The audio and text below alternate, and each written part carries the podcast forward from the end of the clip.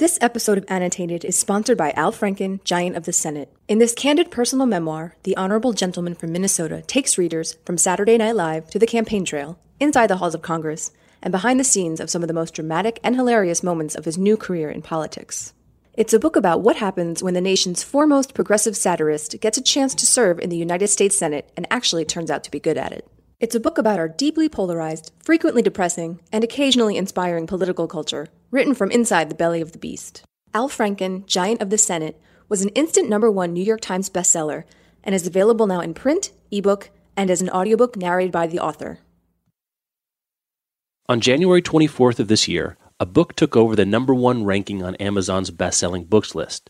This happens all the time with new releases or new movies based on books coming out. The number one spot is pretty fluid. But what was unusual about this new number one was that it wasn't new. There was no adaptation hitting theaters, Oprah hadn't said anything about it, and in fact, there was nothing really new going on at all. Instead, what kicked off the book surge was an interview on NBC that didn't mention the author, the title, or even anything about books. You did Yes, not answer did. the question of why the president asked the White House press secretary to come out in front of the podium for the first time and utter a falsehood. Why did he do that? It undermines the credibility of the entire White House press office No, it on doesn't. Don't one. be so don't be so overly dramatic about it, Chuck. What it, it, you're saying it's a falsehood, and they're giving Sean Spicer, our press secretary, gave alternative facts to that. But the point remains Wait a minute. Alternative that facts? Alternative facts. This exchange between Chuck Todd and Kellyanne Conway on January 22nd has become maybe the most famous soundbite of Trump's presidency. And two days after it aired, George Orwell's 1984 hit number one. Almost overnight, it felt like everyone was referencing Orwell, 1984, Newspeak, Big Brother. It was just in the air and on the air. Maybe he's just saying all this crazy stuff to distract us from what he's really doing. Now, that would be a chilling prospect. That's CNN's Van Jones on January 24th. In his hands is a copy of 1984. I want to read you a short passage that stands out for me. It says, The party told you to reject the evidence of your eyes and your ears. It was their final, most essential command. Now, let me tell you this. You can believe your eyes and you can believe your ears. Data is data. Facts are facts. There are no alternative facts. Okay? Let's not go down the Orwellian road. And I hope that's not, not where Trump is trying to lead us. Suddenly, people were talking about 1984 and buying it in huge numbers. It was out of stock in many bookstores, and for a while you had to wait three to four weeks to get it from Amazon. There's even a new stage adaptation on Broadway right now. And that got us thinking why? How is it that 1984 became the example of a political nightmare? And what exactly do people want from reading 1984 in 2017? Hello and welcome to Annotated. I'm Jeff O'Neal. And I'm Rebecca Schinsky. In today's episode, we look into the story behind 1984, why it was written, and the unusual way it made it into our high school English classes and our collective consciousness. Along the way, we'll follow Orwell in 1984 from the coal mines of northern England to fighting fascists in Spain, and finally to the silver screen, with a little help from the CIA. Annotated is sponsored by the new novel, Gather the Daughters by Jennie Melamed. Years ago, just before the country was incinerated to wasteland, ten men and their families colonized an island off the coast. They built a radical society of ancestor worship, controlled breeding, and the strict rationing of knowledge and history. Only the wanderers, chosen male descendants of the original ten, are allowed to cross to the wastelands, where they scavenge for detritus among the still smoldering fires. One summer, little Caitlin Jacob sees something so horrifying, so contradictory to the laws of the island, that she must share it with the others. Born leader Janie Solomon steps up to seek the truth, trying urgently to unravel the mysteries of the island and what lies beyond. Author Jennie Melamed is a nurse who specializes in child psychology and who works with survivors of child sex abuse. Her work gives her keen insight into the interior worlds of these young characters facing harrowing circumstances. Gather the Daughters is a smoldering debut, dark and energetic, and compulsively readable. Melamed's novel announces her as an unforgettable new voice in fiction.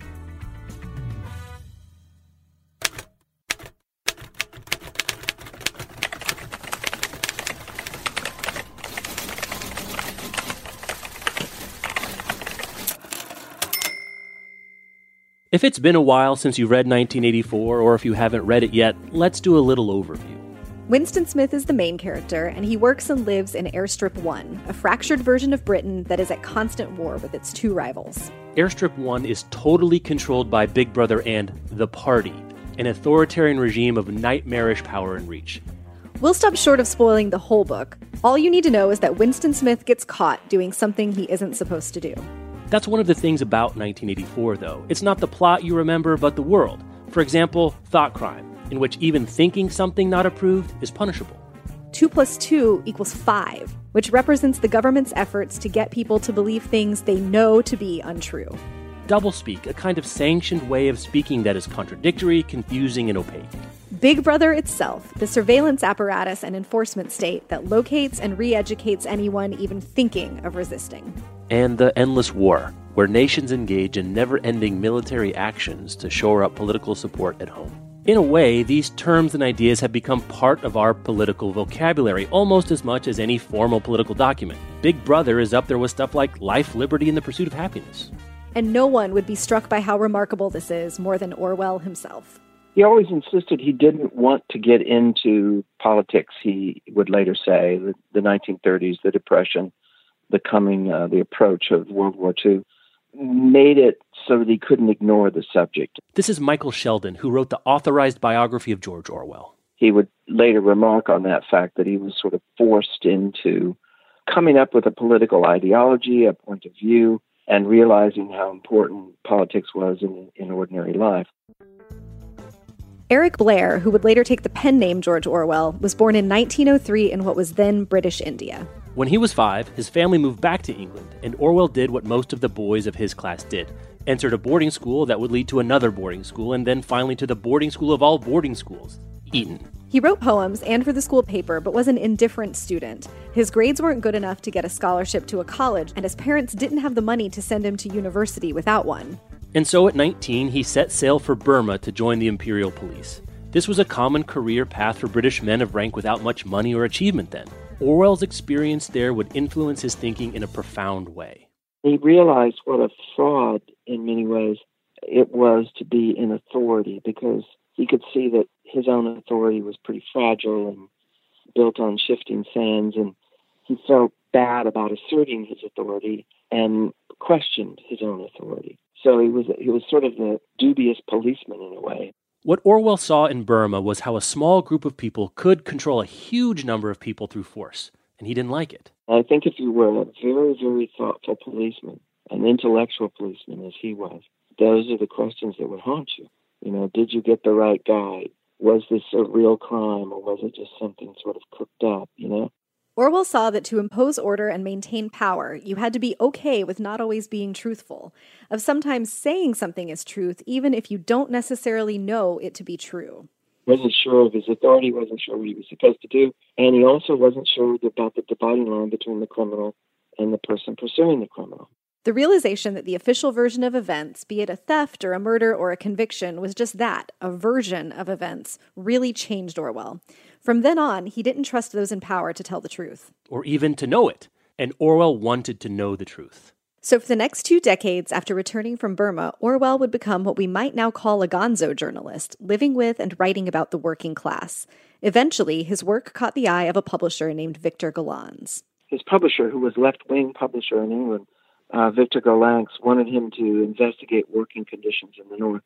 So he went to a town called Wigan, and in Wigan, he stayed in a rather shabby boarding house, visited the coal mines, talked to coal miners, but also factory workers, and um, tried to get a sense of what it was like to survive on the kind of wages people had in those days for this backbreaking work, whether it was indoors or outdoors, and essentially wrote a report the book that came out of this was The Road to Wigan Pier. When it was selected for the Left Bank Book Club, a subscription book club for people who cared about progressive politics, it made Orwell more famous than he'd ever been. So, this little book about coal miners gets shipped out to 40,000 left wingers, and by now, Orwell has become an avowed socialist.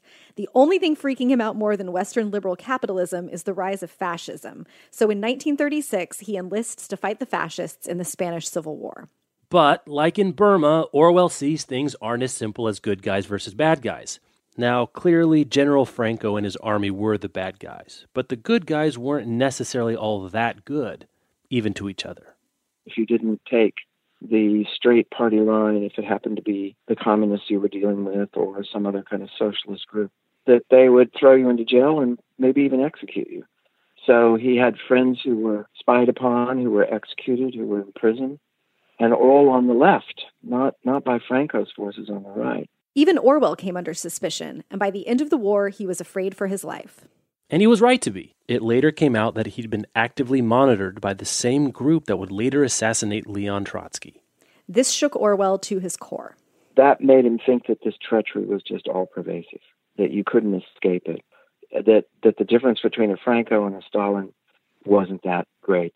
And so, after being shot during a battle, he returns to England and writes a political book about his experiences Animal Farm. 1984 now overshadows Animal Farm, but it was an important step for Orwell as he tried to think about how to write fiction about politics that wasn't about a specific country or leader or movement. That you could craft a very simple story that you could read aloud almost as if you were reading to children, and it would have a very powerful effect. So his wife, who was at the time was also involved with the BBC and with radio work, the two of them pretty much came up with this idea together that they would talk about totalitarianism and dictatorships by using a fable, uh, the farm, in which, of course, the, the pigs lead the rebellion and turn out to control the revolution and turn it on itself. At its heart, Animal Farm is a fable and does what fables are good at taking some truth or wisdom and abstracting it, getting down to just the very basic, essential parts. Animal Farm was an immediate hit, especially in America, and you can see why. It seems like a simple morality play in which the pigs are the Soviet communists taking over the farms, but they end up being just as bad as the czars. But the reason Orwell and his wife Eileen O'Shaughnessy told it as a fable was to divorce it from any specific political movement. To them, this was not a book just about the Soviet uprising, it was about the danger of all revolutions. But that's not how people read the book. Sure, it made Orwell a literary star, but he was devastated that people were misinterpreting his work. So, for his next book, the last one he'd write, he was much clearer about the specific dangers facing the world. And in 1984, he saw the opportunity to actually discuss what daily life, what existence would be like within this awful bubble of a perfectly controlled society, of a society post revolutionary society, which had arranged itself into complete and strict control of thought and of uh, certainly of political life and social life. I think that's the easiest way to understand what Orwell's doing in 1984, following the logic of authoritarianism combined with new technologies to its extreme end. In his lifetime, he'd seen the invention of radio, film, television, nuclear weapons. What was next? What would happen if the government could read people's thoughts? If it could see everywhere at all times, could completely control the information people saw and heard? It's not a pretty picture. If you've read 1984, probably one of the things you most remember about it is the feeling of reading it the dread, the claustrophobia, and just how plausible it somehow seems. That feeling of this could happen here was something new. There had been literary dystopias before, famous ones even. Like The Time Machine by Wells and Brave New World by Huxley, but those are both set many centuries in the future in a world largely unlike our own. On the other hand, 1984 was a year many readers could imagine living to see. And it was a smash hit. As a Book of the Month Club selection in 1949, it was sent to 400,000 American readers. That's right, 400,000. Uh, let's see. If you adjust for population growth, well, there are about 130 million people in the U.S. in 1949, and there are about 360 million now. So this would be the equivalent of more than 1.1 million copies being sold today, all at once. That's Oprah's book club on steroids. It's just the right book at just the right time. In the wake of World War II, Americans were freaked out about two things more than anything else Soviets and technology. So people flocked to it. Though again, they didn't completely get what Orwell was going for. Struck fear in people's hearts. It's part really of, initially of a kind of red scare. The original thinking about the book, which was quite wrong, is that it was about Soviet threats. It wasn't about the Soviets any more than it would be about a conservative movement in the United States. People forget that the um, airstrip one, which is what England has become in that novel, is uh, its currency is the is the American dollar. Months after 1984 is published, Orwell dies, and in the years to come, it gains an enormous foothold in the public consciousness. making its way onto high school syllabi and best of lists around the world. But none of that would have probably happened without the movie version in 1956, which was bankrolled by an unlikely source not Paramount, not Warner's, not Universal. Who wrote the checks? None other than the Central Intelligence Agency. In 1950, the director of the CIA's Psychological Warfare Workshop secured the film rights for a production to be bankrolled by the CIA itself. His name was Howard Hunt, who would later become famous for his involvement in another moment of historical importance. Hunt worked for the CIA till 1970, from 49 to 70. Now, this is on deep background, but the FBI thinks he's involved with the break in. That was from the movie All the President's Men about Bob Woodward and Carl Bernstein's investigation into the Watergate scandal, where Howard Hunt was discovered to be the direct link between the break in at the Democratic National Headquarters and the White House. By the way, for his efforts on behalf of the Committee to Re elect President Nixon, Hunt would spend almost three years in jail.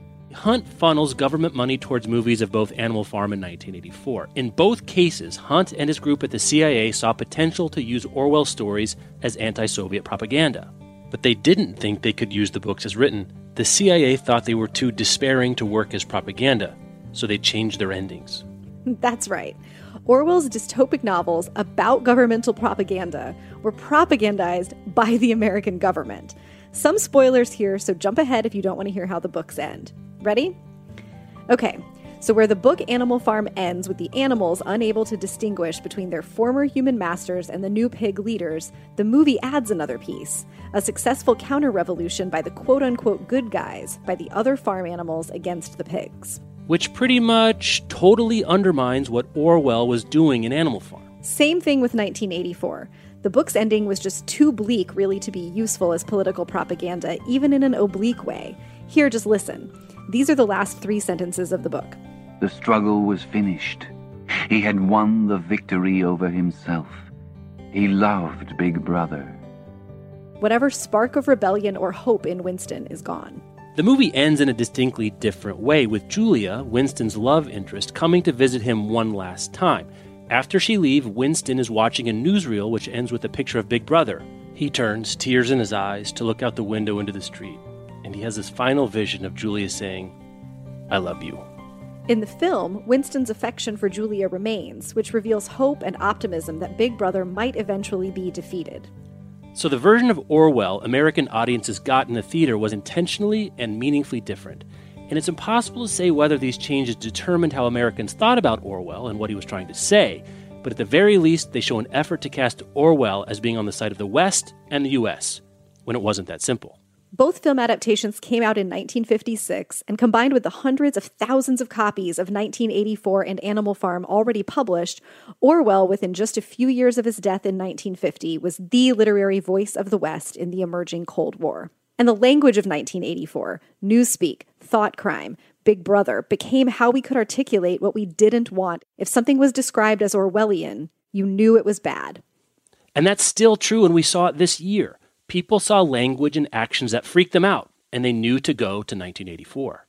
And so I think that's, you know, that's a big part of the 1984 phenomenon as well is the idea that this person decades ago thought very hard about this, cared enough to write a big and what was probably, you know, a really difficult book to write. This is Malka Older, who writes fiction about politics, technology, and the future. In a lot of ways, it's a very difficult book to read about these issues because he thought they were very important. He thought they were going to be important in the future. Someone, in this case Orwell, could see what the future might be like, if not exactly what it might be like. Somebody knew this was going to happen. Let's, you know, let me go back and, and refresh and remember and just be amazed by the fact that there is this resonance between a time so many years ago. I mean, when he wrote it was before probably most of the readers now were alive, and and see how how it's possible that we're coming back to this place or that we're reinventing this place. Because if someone could have predicted this, then it isn't just random and chaotic. It has origins, causes, and possibly solutions. I think there was also a certain amount in it of um, fascination with the predictive power. You know, so I think some of the people going to it were probably like, "Well, let's see what he thought, and let's let's see what we can learn from this." I guess that's the part I'm still stuck on, though. What are we supposed to learn from 1984 that is useful? Like when your house is on fire, it's not super helpful to read a book about a house that just burnt down. Like at the point you are reading 1984 because you are freaking out about what's going on politically, it feels like the wrong book. I think it becomes part of that distancing mechanism that I probably used as a teenager reading 1984 to say, this is not real, this is not happening, this is not going to happen to me. And that can be reassuring in a way. 1984 hasn't happened, but it could. We were never living in 1984, and we're probably not going to, but that isn't the point. It's not that we're going to reach that ultimate terrible disaster. It's that it's always a matter of, of the, the steps that take us there and turning around before it's too late. The original title of the book was not 1984, it was The Last Man in Europe.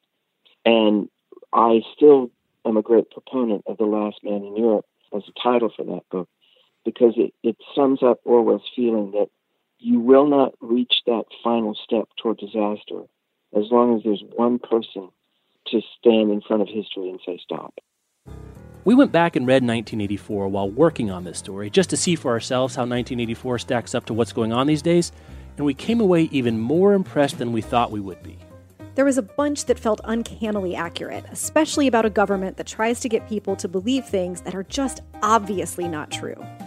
Photographs of the inaugural proceedings were intentionally framed in a way, in one particular tweet, to minimize the enormous support that had gathered on the National Mall. This was the first time in our nation's history that floor coverings have been used to protect the grass in the mall.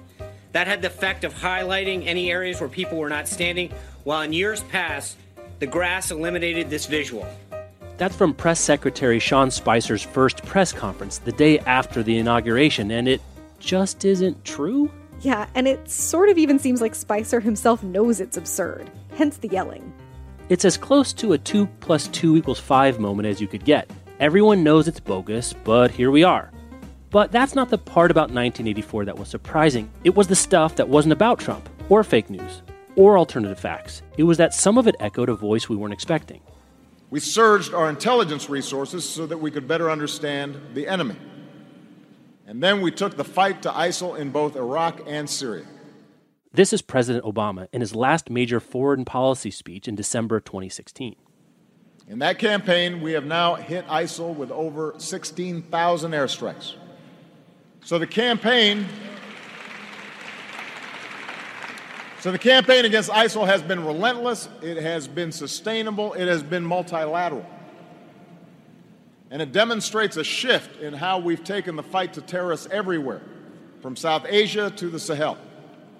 The passage from 1984 that really shook me and got me thinking about this speech was this short one.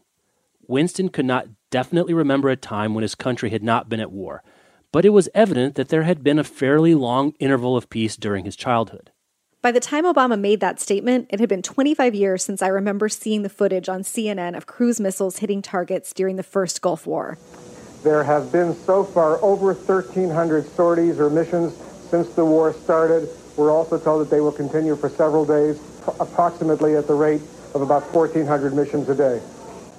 And for most of those 25 years, the U.S. was bombing, invading, securing, or otherwise engaged in military operations somewhere against somebody. And we don't even call it war. This feels disturbingly like Orwell's Forever War. It's just this ongoing action that doesn't seem to have an end. It's all very Orwellian.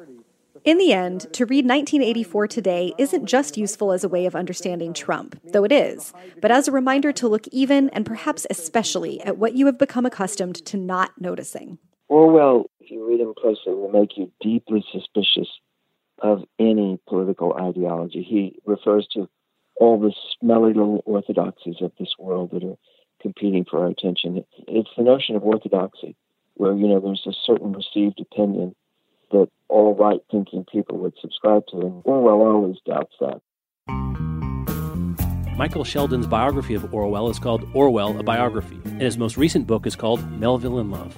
Malka Older's debut novel, Infomocracy, is a futuristic political thriller that we highly recommend you check out. This episode was written and produced by me, Jeff O'Neal, and directed by Jeremy Desmond. Sound editing and design by Kyle O'Neill, special production assistance by Blair Anderson and Rita Mead. And finally, Hachette is giving three lucky listeners all 12 books that will be sponsored in this season of Annotated. You can find a link to enter in the show notes for this episode or go to bookriot.com slash annotated to find out more. Thanks for listening, and we'll be back in two weeks.